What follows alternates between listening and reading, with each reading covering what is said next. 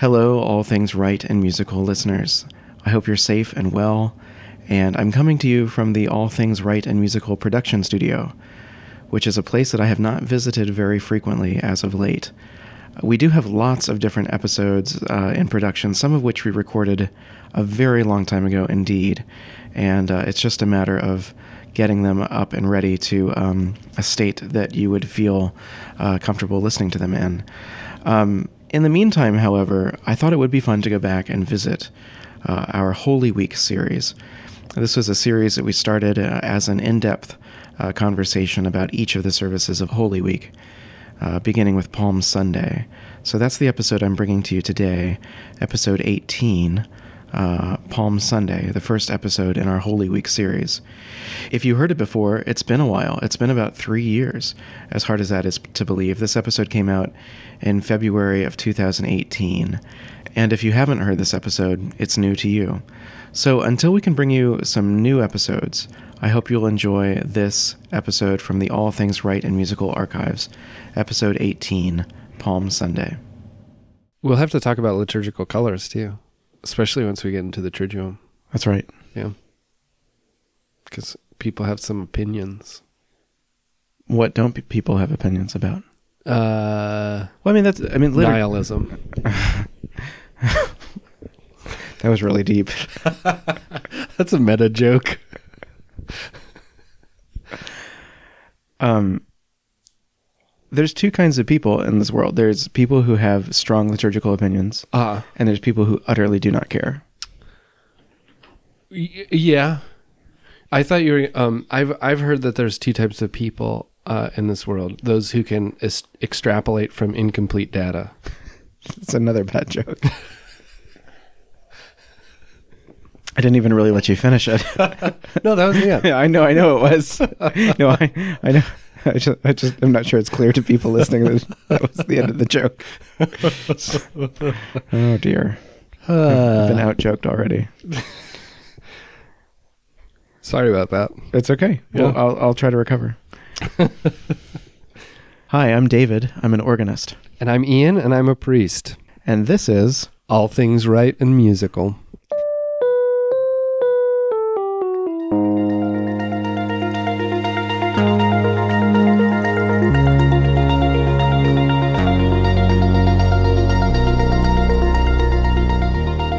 And this is actually the first in a Lenten series that we're doing. We're doing a series of four episodes around the liturgies of uh, Holy Week. Um, right? Isn't Palm Sunday Holy Week? it's definitely Holy Week. Let's, Okay. let's start there. Let's Okay. start. Let's start with Palm Sunday. So we're starting with Palm Sunday and then looking at the liturgies of the Triduum. So Maundy Thursday, Good Friday, and the Easter Vigil. Yeah. And I, I for one know that it's Holy Week because I look at my liturgical calendar and bam, there it is. It's in red. Palm Sunday's in red. Right. The, whole week is in yeah, red. it would be. Yeah. So Yeah. So we totally get to group all this together, and this is uh, episode one in our four-part series. Four part Holy Week series. It's our uh, Lenten discipline this year. It's our Holy Week discipline this year. That's what I said. Oh, well, no, I mean we're it's- we're obviously it's- yeah. recording them during Lent. Okay, fine. I guess the game is up, and they're gonna, 'cause they're also going to come out. Coming to you from the future. They're going to come out in Lent too, so people will know. right. Yeah. Okay. Yeah. Good. Good. So So Palm Sunday, Palm Sunday. Passion Sunday. Oh, well, which one is it called? What's it? What's it actually called? Uh, it's called it's called Palm Sunday in the Col- prayer book. colon the Sunday of the Passion. The Sunday of the Passion. Doesn't it have both names? Uh, I believe it does. What page of the prayer book are we on here? we are on 270. And is that right oh, one or Sunday, rite two? The Sunday of the Passion. oh, that one's first. Palm the Sun- Sunday. The Sunday of the Passion, colon Palm Sunday. But then the then the on the bottom of the page it says Palm Sunday. That's true. So it kind of kind of gives away what they're actually thinking. Spoiler alert. Yeah. Oh, that's true of a lot of things in the calendar, though. That they have like a long name, Uh huh. and then they have the The, the, the, the, the short name, and the, the- and the prayer book will use both of them. yeah.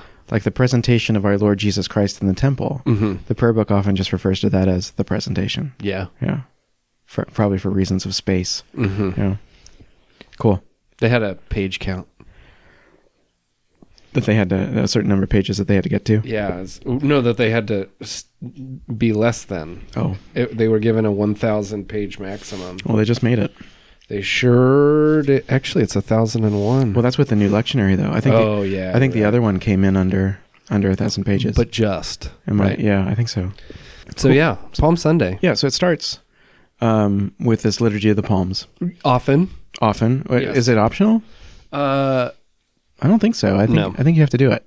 yeah. This is the liturgy for the day. Well, but it does at the Eucharist. It says when the liturgy of the palms immediately precedes the Eucharist, the celebration begins with the salutation and collect of the day. Hmm. So So, what, what else could it precede? Morning prayer. I, I don't know.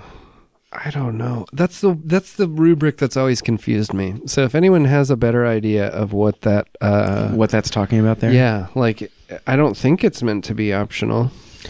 No. uh, Well, the part that looks optional is like where you do it, because the first rubric on page two seventy is when circumstances permit, Yeah. the congregation may gather at a place apart from the church. Right. Um, so that's that's the part that I think people can throw themselves into a tizzy about. Is like, where do we do this? Do we do this in the church? Where's the choir?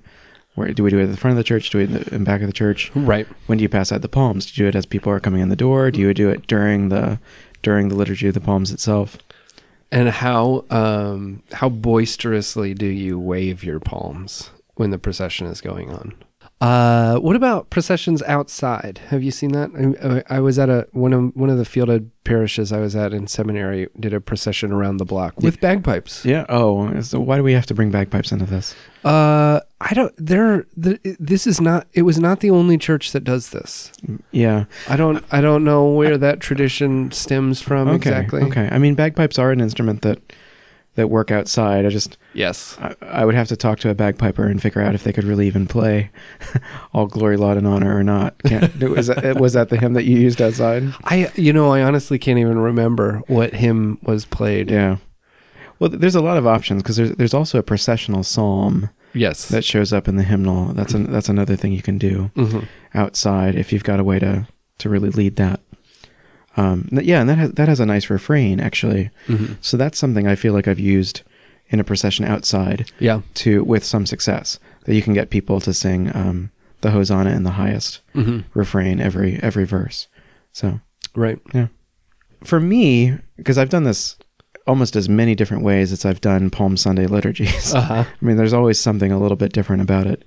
For me, it's the nature of the day to be a little bit chaotic and busy and um, celebratory as much as you can as much as you can muster it. But the idea that you know you're not going to really organize good hymn singing or even good processional psalm singing Uh huh. outside. Like you're going to do your best, but you have to accept that it's going to be a little bit chaotic and Right. then the transition into the church. I mean, you're getting a whole, in most cases, a whole church worth of people into whatever doors you've got available to get them in. Right. That's going to take a minute, and then you know you've got to have some kind of, uh, usually musical way Right. to to uh, sustain the festivity, hmm and then you know usually uh, I think in what I've done, um, at least one additional hymn once you get inside, sort of an inside gathering hymn for um, for all that all that stuff that's gone on Right. to sort of focus people once again. So Mhm. You know, so doing a Palm Sunday procession, especially if you're at a downtown church or something, makes I think a great deal of sense. It's at least out visible in the community in Mhm. a way. You know, we talked about that for Ashes to Go. we did, um, yeah, and that's that's another way of being present and being visible, which I think is really valuable. But you're right. There's, I mean, there are logistical Yeah. uh, realities around that. I mean, I'll say to a degree. I mean, I'm I'm thinking in particular about the cathedral in Indianapolis, uh-huh. which is um, really beautifully situated right in the very center of the city. Mhm. And um, a bit of trivia here: that city is actually in the very center of the state of Indiana. Wow. Because when it was founded, they were really into geographical surveying, Uh huh. and so they're like, "Where should we put the governor's mansion?" I know we should put it in the middle. Uh-huh. So they so they did that, and that uh, over time turned into a monument, and then that area is known as Monument Circle. So it's a it's a fabulous area. It's very very busy during the week. I will say on Sunday morning, not a lot of activity on Monument Circle. I mean, Yeah. there's the cathedral there, and that's kind of about it. So Uh-huh. you know you have a few stray cars kind of driving around the circle for whatever reason, but it's not it's not as public as you might think in, in actual fact. Right. It feels public because you're, you know, out in front of God and everyone, Mm-hmm. um, just there in the middle of the street. But It's just that that's uh, it's in front of God and that portion of everyone that's actually there, Right. Which is not a significant. it's not a significant everyone. Right. Yeah. okay. I guess what I'm trying to say by all that is it's it's more sort of symbolically public, Uh-huh. at least in that in that circumstance. Which I mean, there's value in too. You know, I mean, this is uh, in the grand scheme of things, this is unlikely to be an attractional liturgy. Meaning, even if you do it publicly, the odds that you're going to have someone go, "Oh, there's a Palm Sunday procession. I'm going to join in that," are are those odds are relatively slim, right? Relatively slim. Oh yeah, I mean, uh, sure. I'm trying to put myself in the in the shoes of like a a non-church person observing this happening. Uh, so I will say the most interesting procession I've ever seen um, is at Trinity Wall Street. Okay. And this is really neat because they they webcast all their services, and on that day they get cameras outside, and I mean it's really fabulous the the amount of visual information that they're able to communicate on their webcast from that procession. And I believe that the procession begins in St. Paul's Chapel, which is some which is a separate building some distance away from Trinity Church. It is. And then um, I remember them having an NYPD squad car at the head of their uh, liturgical procession, which is actually taking place in the street.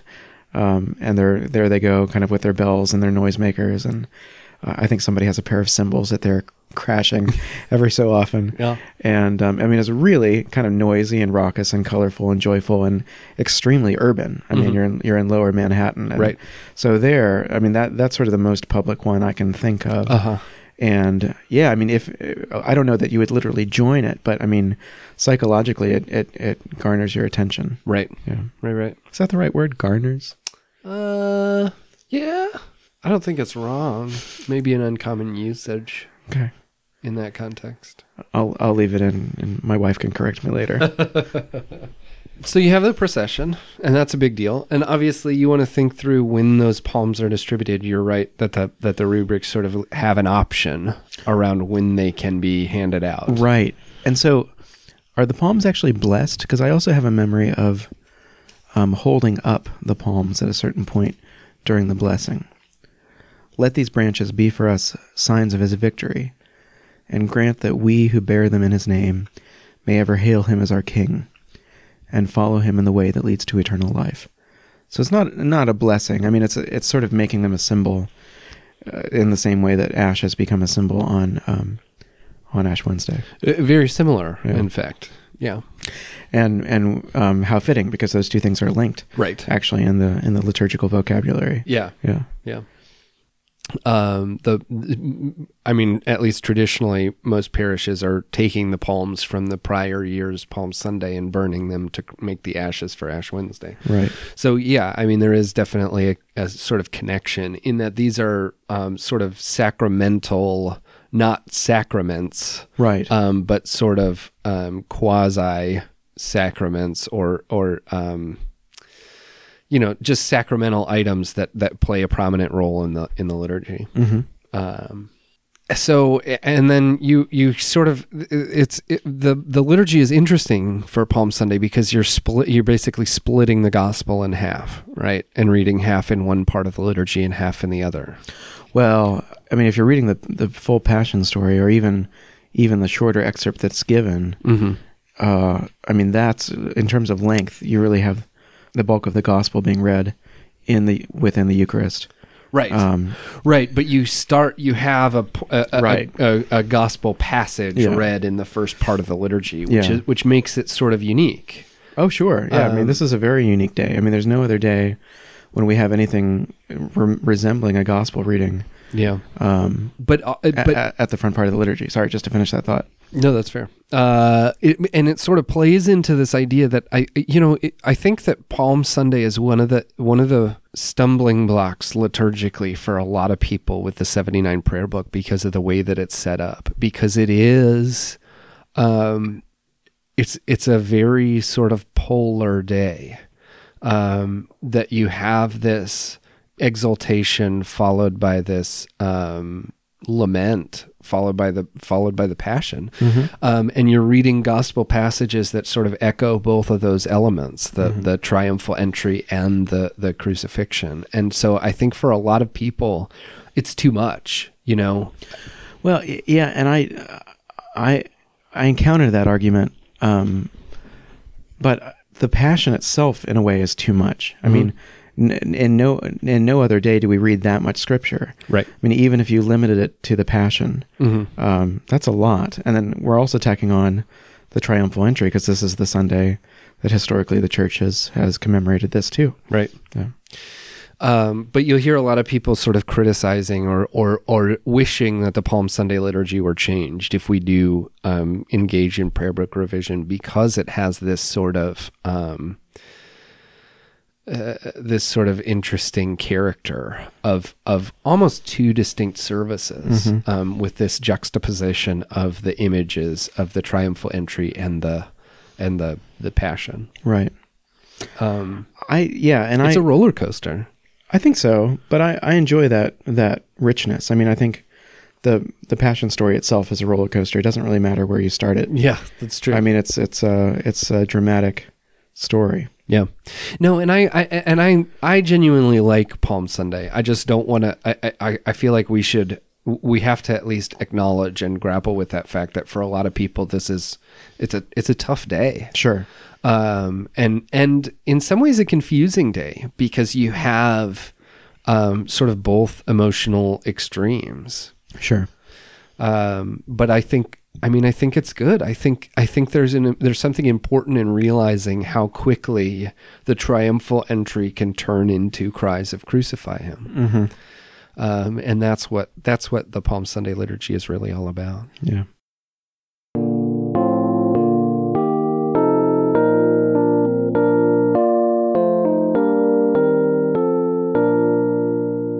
So there's a there's a small liturgical question that I'm encountering here. Okay.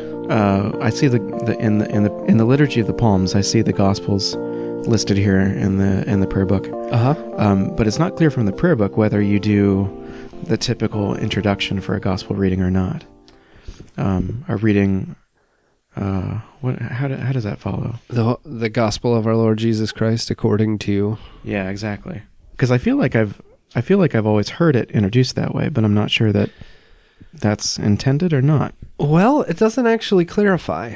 Um, it does say a deacon or other person appointed. So if it's another another person appointed that is not a deacon or priest, then then really they should be introducing it as a reading. Right, as a lesson Yeah. without the Eucharistic gospel. Right. But I think that um, if it's read by a deacon or a priest, um, that it should have those. So I'm one of the things I brought with us today is uh, this ceremonial guide by Lionel L. Mitchell, which is called Lent, Holy Week, Easter, and the Great Fifty Days, a ceremonial guide.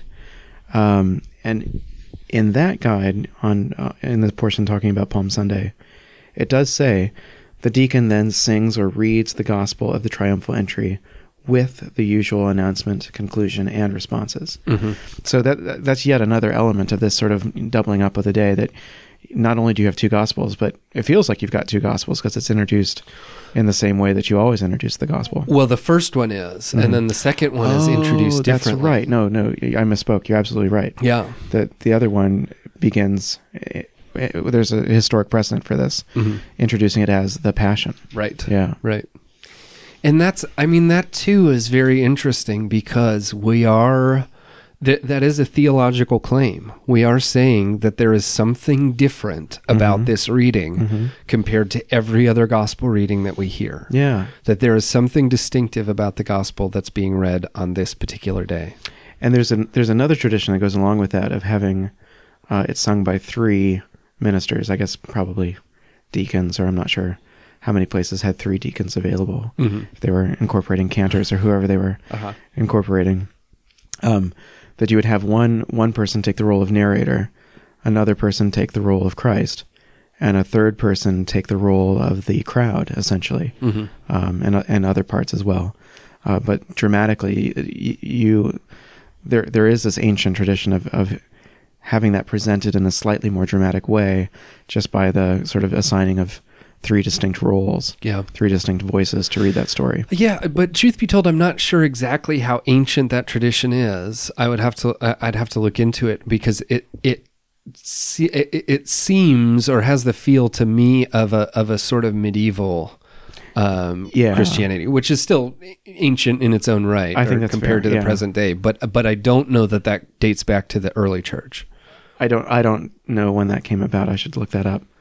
But along with that, let- let's assume it is a sort of medieval tradition. Along with that tradition, um, there's this there's this wonderful um, change in the chant in the in the chant that's used for the gospel. There's a there's a real lament that comes into the chant after the death of Jesus. Um, the tone literally switches Yeah. and it's something called the Planctus tone, um, which is uh, the the recitation formula that's, that's used for the very end of the Passion narrative. So just drama all the way around. Yeah, Yeah. yeah. And and it's I mean it's interesting that it's always been sort of intended that drama Right.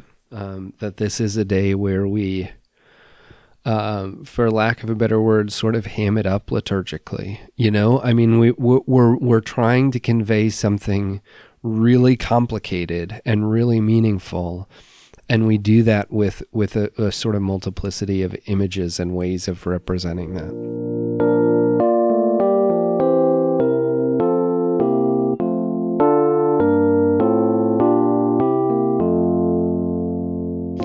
So there's one more thing I wanted to bring up Yes. because you, I mean, you made reference to this. That this is a hard day for people. Uh huh. Um, it's a difficult thing to sort of wrap your mind around. Dramatically, it, it almost seems to be at cross purposes with itself. So there is a movement. I'm not sure if I can call it a movement, but I'm aware of um, places that have that have been experimenting with this liturgy. Um, so much so that they make the day entirely Palm Sunday. Yeah. That it's it's more of a standard Eucharist, and that the gospel within the Eucharist is the Palm Gospel. Right. And in- these cases, the Passion Gospel is either omitted Mm-hmm. entirely, or it's reserved for the very end of the service. Right. And I think that really changes the weight of the day. Have you have you encountered this? I, I know I, I've never been in a service that does it this way, um, but Me- I know of people who do it this way. Um, I know of priests whose congregations do it that way, um, and it's it, it's interesting. I think you know if yeah, uh, the one thing I I I'm not at all crazy about is omitting it entirely, and the argument there is well we hear it on Good Friday. So do we need to hear it twice in the same week? But there's a there's a difference because Yeah. on Good Friday the Passion that, that we read is from John's Gospel. Oh, it's from John.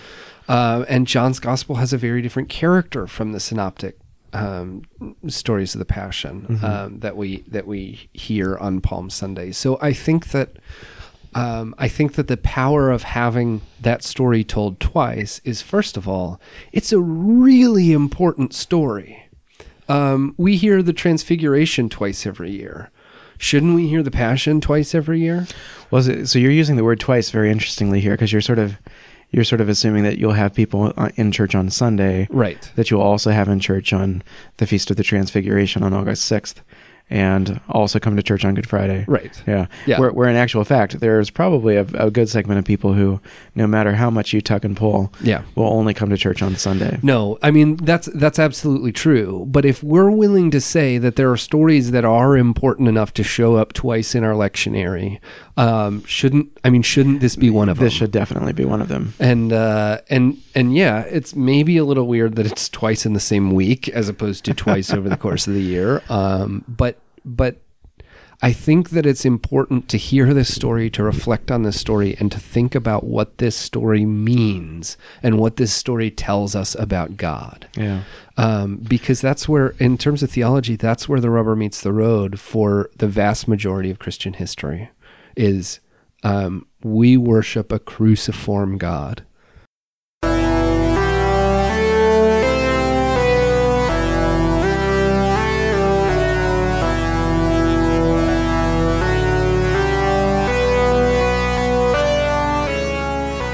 I, I will say, and, and maybe this gets left on the cutting room floor, but in terms of changing the liturgy entirely and moving the passion to the end, um, I mean that's interesting, but it's but to me,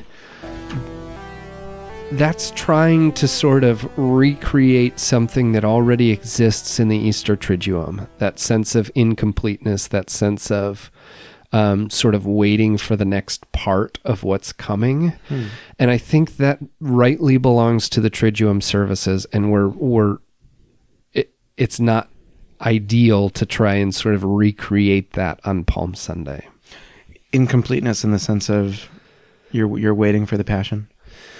Well, yeah, waiting for the passion, and and when you, if that's what you end with, if that's the last thing, then it's then it's for people who are used to worshiping in a certain way, then it's very very different from the way that you do the the the rest of your Sunday liturgies, right? Mm-hmm. And it has to me that sense of incompleteness, that sense of sort of a cliffhanger, because you you know, I mean, you you don't want to anticipate, but you know what's coming. Right. And so what, what's interesting, I'm trying to, I'm, I haven't, because I haven't been to a liturgy where the passion is literally moved to the tail end. Yeah.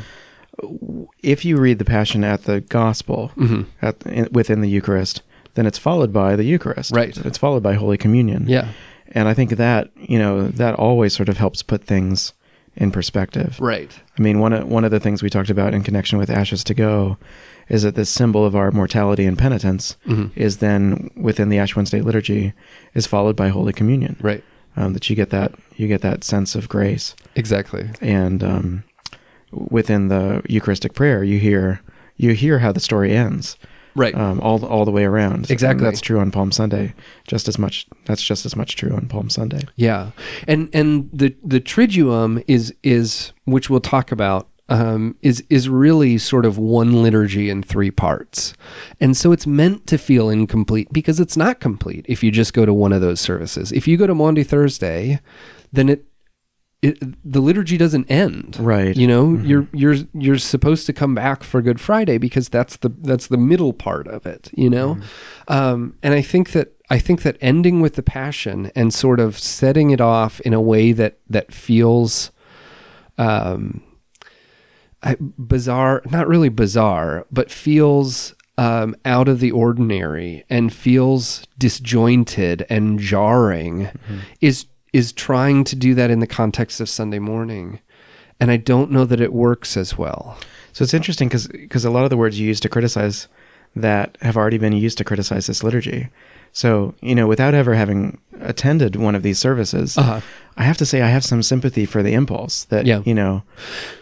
I and I do too. And I think the I think the the argument that's strongest for it is if we live in a if we are really truly live in a post Christendom culture where you can't expect everyone to be there for the Easter Triduum liturgies, then is is that sense of connecting the passion that we hear that Sunday to the following services that they're likely to attend on Easter Sunday is that at least better than Oh, that's interesting. not experiencing the triduum at all and not getting any of that. Well, I I think that could be a pretty compelling argument. Yeah, in, in other words, to create the cliffhanger for Easter Right. for people who just would not come Thursday, Friday, Saturday. Exactly. Yeah. Exactly. But I am I, I, I'm such a Holy Week aficionado that I think that far better than anything is to get people to the Easter Triduum liturgies Yeah. and to make it so that people are able to attend those. Yeah. You know, which means maybe flexing a little bit on the idea that we only offer Good Friday that day at noon. Mm, You know? and we'll talk about that in our upcoming Good Friday episode. Right. Yeah. Well, that's good. There, there's one more thing in connection with this I just want to mention. Okay. Because it seems like this comes up every year at least. Uh, and that's this idea of um, the old prayer book. And, and there's an old name floating out there of Passion Sunday. Uh-huh. And that's typically the fifth Sunday in Lent. And a lot of times the argument is made, well, the Passion used to be read on a different day Right. and it was read on the fifth Sunday in Lent. And as far as I can tell, I have seen no evidence that that is true whatsoever. Yeah. The name Passion Sunday was used, but that's actually in connection with Passion Tide, a sort of in- intensification in the last two weeks of Lent. Mhm. So the week prior to Holy Week, in other words, would be would be the beginning of Passion Tide. But th- that's where the name Passion Sunday comes from, not because the Passion was read on that Sunday. Right. So I think sometimes there's a, there's an appeal to tradition that's made that's not, actually not true. Yeah. There is no tradition of reading the Passion on a different Sunday other than what we now call Palm Sunday. Right. Yeah. Yep. Okay. I'm glad you agree. Yes. Thanks for joining us today for this episode of All Things Rite and Musical. If you've enjoyed this episode about the Sunday of the Passion, Palm Sunday, we hope you'll tell us about it. You can find us on the web at riteandmusical.org. That's R I T E and musical.org. And you can also follow both David and I and the show itself on Twitter. So thanks especially to our generous patrons who support this show on Patreon. And thank you for listening. We'll see you next time. And podcast listeners, a reminder about another way to observe the season of Lent. It's our sister podcast, Songs in the Desert. It's about hymns, comes out every weekday in Lent, and you can learn more about that at songsinthedesert.org.